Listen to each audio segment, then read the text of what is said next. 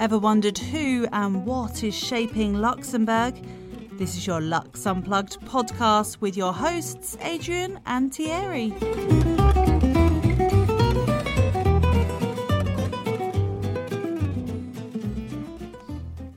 Hi, I'm Thierry. And I'm Adrian. Welcome back to the Lux Unplugged podcast. This time around, we've got the pleasure of welcoming Marc Serres, CEO of the Luxembourg Space Agency. Did you know that Luxembourg has been undertaking a lot of initiatives in the space industry? Actually, I've heard a lot about space mining, which seems to have received a lot of traction in the news. But now I understand there's a lot more that we can talk about in this field. Yes, indeed. So we thought of inviting Marc to the podcast to give us and our listeners a better picture of what kind of stuff they do at the agency. But for now, without further ado, our conversation with Marc Serres, CEO of the Luxembourg Space Agency. Welcome to the Lux Unplugged podcast. Good morning. As usual, before we start talking about all the exciting things that you do at the uh, the Luxembourg Space Agency, could you just talk us a little bit more about your background? What's led you to the helm of the Luxembourg Space Agency? Well, in fact, I never thought that I would do what I do today. And the whole story starts in Belgium because I grew up in Belgium and went also to the university. I was about to finish my PhD. I was already hired by a company. But before I I managed to finish, they reorganized themselves, and so I even had no occasion to start there. And at that time, my brother was already working at SES, the satellite operator here in Luxembourg, and he told me, Yes, but look, also in Luxembourg, you will see they are looking for engineers and also specialized engineers. So this is what I did. And within a week, I started working in Luxembourg, where I never thought that, you know, engineer, PhD in optoelectronics, there would be some sort of, of opportunity for me. But I was wrong, like a lot of people, I would say, that, that have a wrong perception about Luxembourg. I, I lived too long outside of Luxembourg. And during five years, I worked within a, a company that was developing uh, antennas for satellite communications. And then one day, Luxembourg became a member state of ESA, the European Space Agency and the government opened a position to deal with ESA. And I was surprised, but my profile was fitting quite well, and I was retained for this position. And that was the start for me to work within the administration. And that was first in the Ministry of Research. With the elections in 2013, our small team was moved to the Ministry of the Economy, where we are now. And last year, the minister decided also to create the Luxembourg Space Agency. From the moment where I was in, in Belgium, thought, thinking that I would make my, my careers there, uh, being now here in Luxembourg in the administration and managing the Luxembourg Space Agency, uh, that's an opportunity that I could not imagine when I started my career. There's been a lot of promotion and, and publicity about space mining coming from the government how would you describe the mission of the Luxembourg Space Agency? It's important to understand why we do this here. Over the whole history in Luxembourg, Luxembourg had to reinvent itself. And, and this is something to which we contribute uh, with, uh, with the agency and also before. It's the diversification of the economy. You certainly know that Luxembourg comes from a, a country of agriculture, and then with the discovery of iron ore, it became uh, also a leader in, in the steel industry. And now Luxembourg is a leader in the finance industry.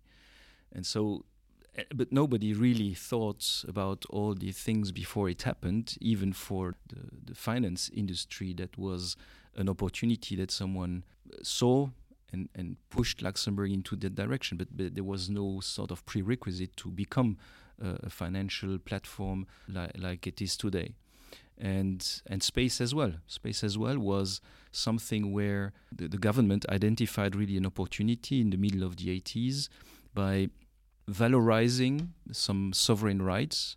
You know that uh, Luxembourg has frequencies that are reserved and on the orbital arc, on the geostationary arc, and they were valorized through a private company that is called now SES, at that time, it was Société Européenne des Satellites. And that was, that was a huge success. The beginning was quite a debate on why should we do that and uh, is that really the, the right way to do it. There were a lot of debate as well with the neighbor countries because we have to know that at that time everything was institutional.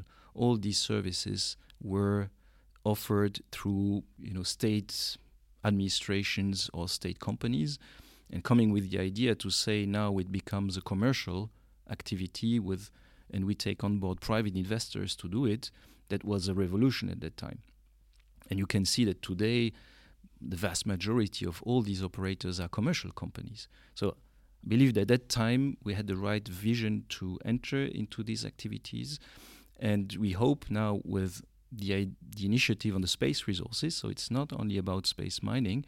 Uh, this initiative on the space resources puts us again in such a position where hopefully our vision will materialize in the next uh, 10, 15 years, and so that we will have this opportunity to position Luxembourg on, a very, very powerful and with great opportunities uh, for Luxembourg.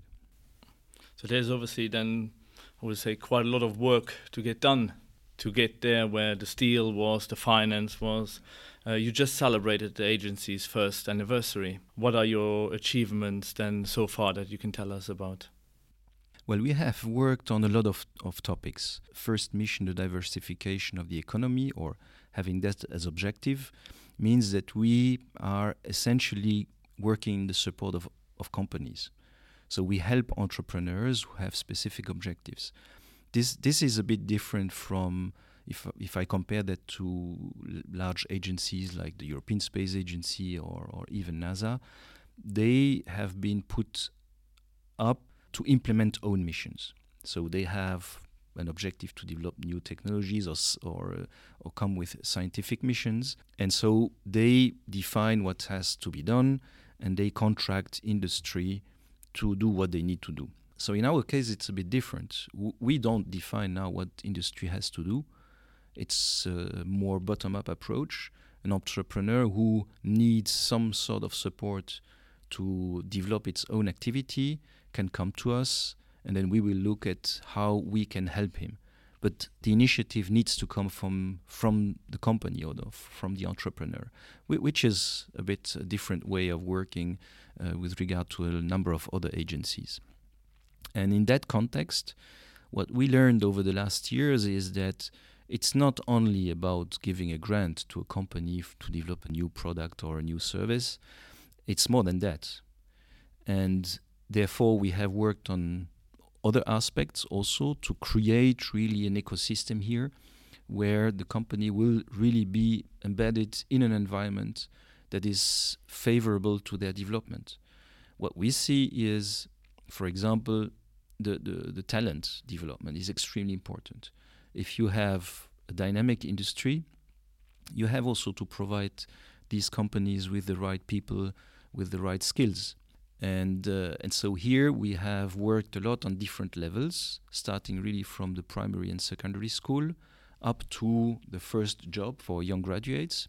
And on the primary and secondary level, we are part of an initiative of the European Space Agency with the idea to illustrate uh, disciplines like mathematics or different science disciplines. It's not the idea now to create already a course about space, but rather to use a phenomenon i don't know to show to to make a small experiment in the class uh, on physics uh, th- there is one interesting thing that i saw already is that to discover properties of materials ESA developed a small kit where kids can make experiments on uh, the density of a small cube, uh, the, the, electric conductivity, the thermal conductivity, and all this in a space context.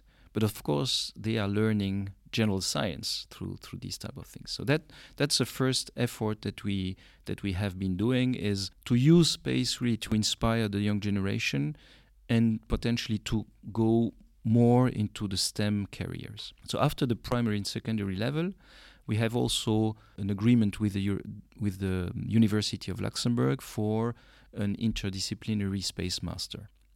So this is a specific two years master that started this year. And the idea is to complement a technical background by space specific aspects, but also business aspects. And so our intention was not to replicate, say, space masters in other countries because they have a good experience. And I think they probably train very well all, all these these young people the, the issue very often, and, and this is something that we saw also discussing with the companies, is you may have very good engineers that come out of these uh, of these uh, curricula. The problem they have no idea how a company works. They have no idea about the more general contexts. For example, in Europe, you have specific industrial policy. You have the international regulatory framework.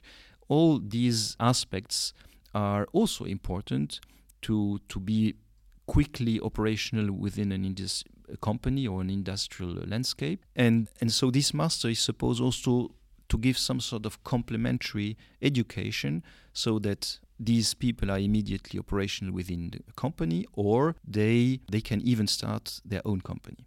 So this is really where we saw the, the interest of putting uh, setting up such a master and the university is uh, is implementing it. They are they have developed now the program for 2 years and uh, and of course now it's it's the start so we will have to wait for 2 years to have the first graduates but that was also a very important step. That means that not only now the companies have sort of an attractive framework here in Luxembourg also to to get foreigners to work in Luxembourg, but there will be also a sort of local talent pool or locally produced uh, uh, talent pool in Luxembourg. So, first years, we talk about something like 20 students. We'll see if this is successful. This may even go beyond that. And then the next level is once you have your your diploma, we have also an agreement with the European Space Agency to send these young graduates for one up to two years as a first job within the, the European Space Agency. And that's that's extraordinary because European Space Agency, even though it has not the name of NASA, for example, is a fantastic agency. Uh, if you look at all what Europeans have done with the small means that they have, uh, you have to compare the financial means between Europe and US. There is an order of magnitude difference, but still we are doing fantastic things in Europe and and that's thanks to the European Space Agency. And so having young people from Luxembourg being able to have their first experience in this agency is really fantastic. So we are very happy of that. It's a small program that has a lot of success, and we have now. Since the last few years, three to four Luxembourgers that, that go and work at, at ESA. So that was on, on the education part. That's not enough we have also seen that, especially because we encourage commercial activities uh, within industry. We have uh, worked together with the European Investment Bank, and they have also done some work with the European Commission on the question of accessing finance for the space sector. And uh, it was extremely clear that in Europe there was no real instrument that was, uh, should I say, specialized for space companies and and this is something we have worked on. We have worked over the last uh, 18 months to set up a new instrument that would enable also capital investment to be available for startups or startups or young young companies. It's rather uh, early stage investment.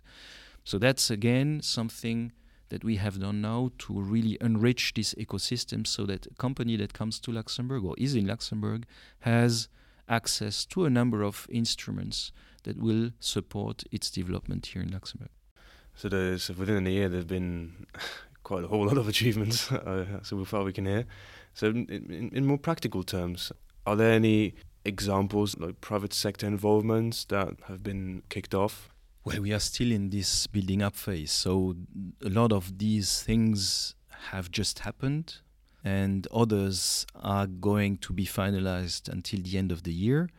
So it's difficult now already to give very concrete examples where we see this is the measure that we have put in place, this is the company that benefited of it, and this is the result. So I believe that really giving you a realistic and robust assessment of the impact, we will need at least three to five years more really to see what uh, how all these initiatives that we took have had hopefully a positive impact. But We have already a few companies that have established here who show a good development. But again, you, these young companies always need a few years to really come to a certain level of maturity and mature enough to say that now they have a chance to be sustainable. So it's a bit early now to, to, to take, let's say, the first conclusions, but I would say the trends look very, very favorable. So I understand you're talking about startups, right? We have had a lot of startups recently, yes. So today we are essentially interacting with non Luxembourgish companies. And just to give you um, an idea, in 2018 we had a bit more than 200 new contacts. Okay, it's not only companies, sometimes it's also individuals or research centers, or it, it can be uh, various, but it, it was just a complete change uh, of working. And we had to start really treating files of companies establishing in Luxembourg. Of course, these those are essentially startups, even though sometimes they have a, a large uh, mother company in another country. But in Luxembourg, it's a small company that starts with a few people and needs need to grow.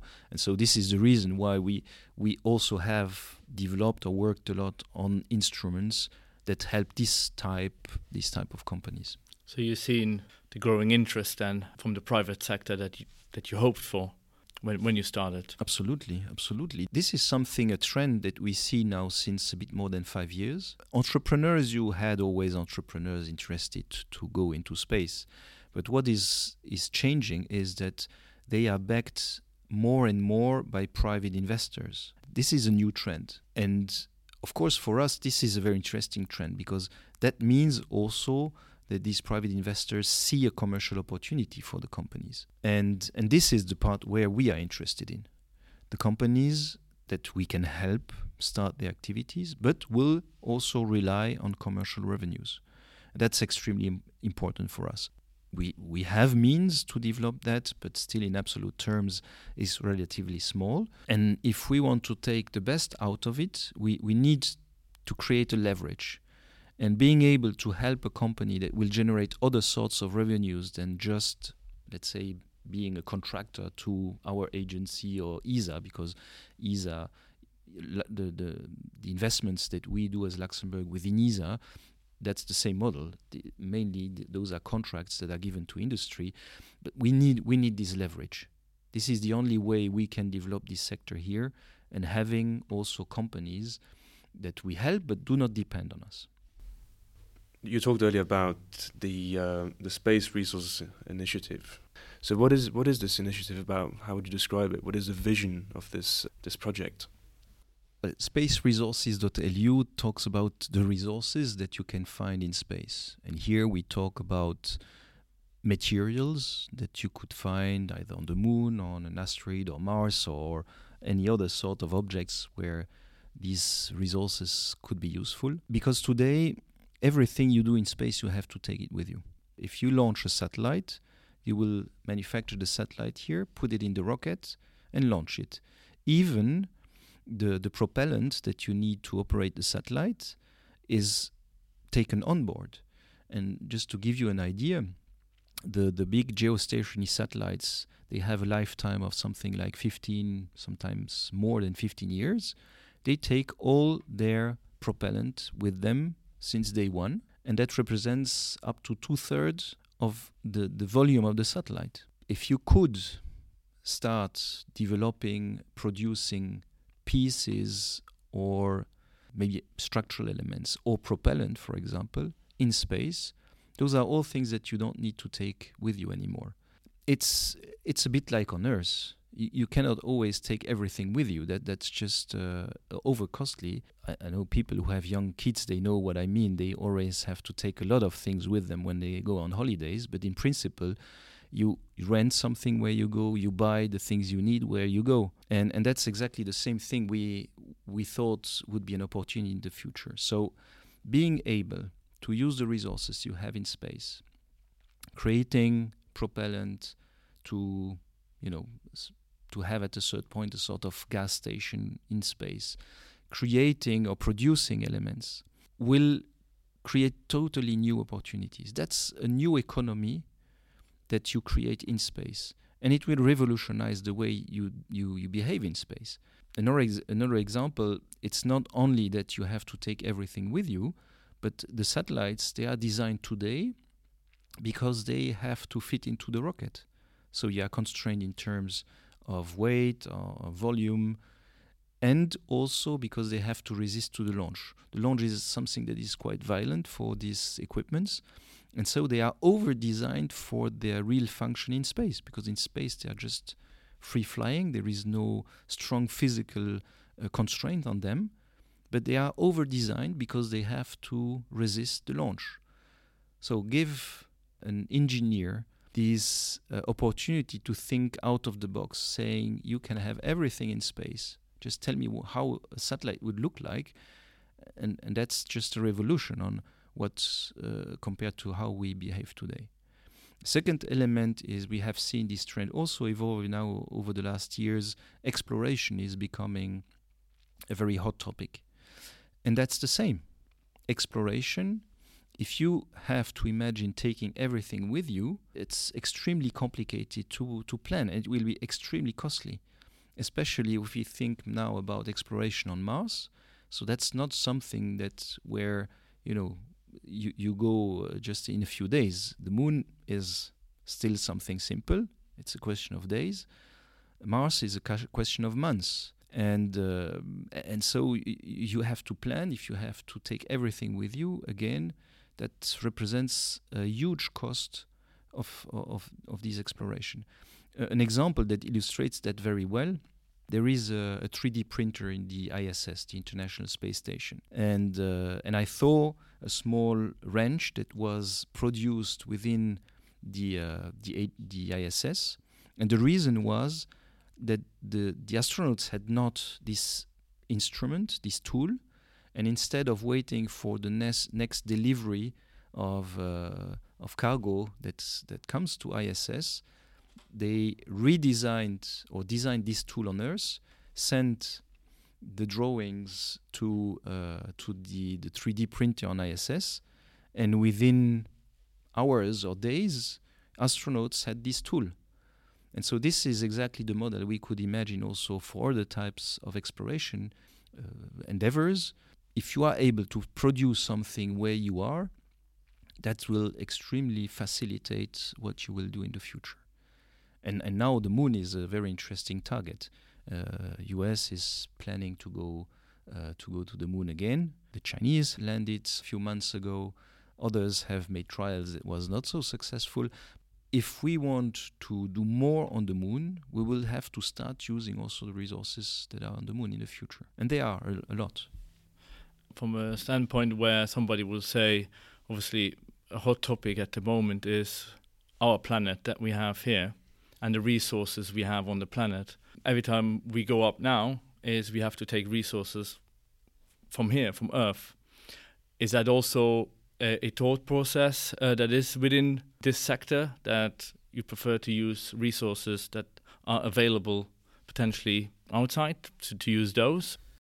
We, we made a study on the use of the space resources where we tried to identify really the different steps to come to to uh, the use of these resources in different types of, of applications. And it came relatively clearly out of, of this study that it makes more sense to use the resources you find in space first in space. So that would reduce the number of things that you have to take with you on the one hand.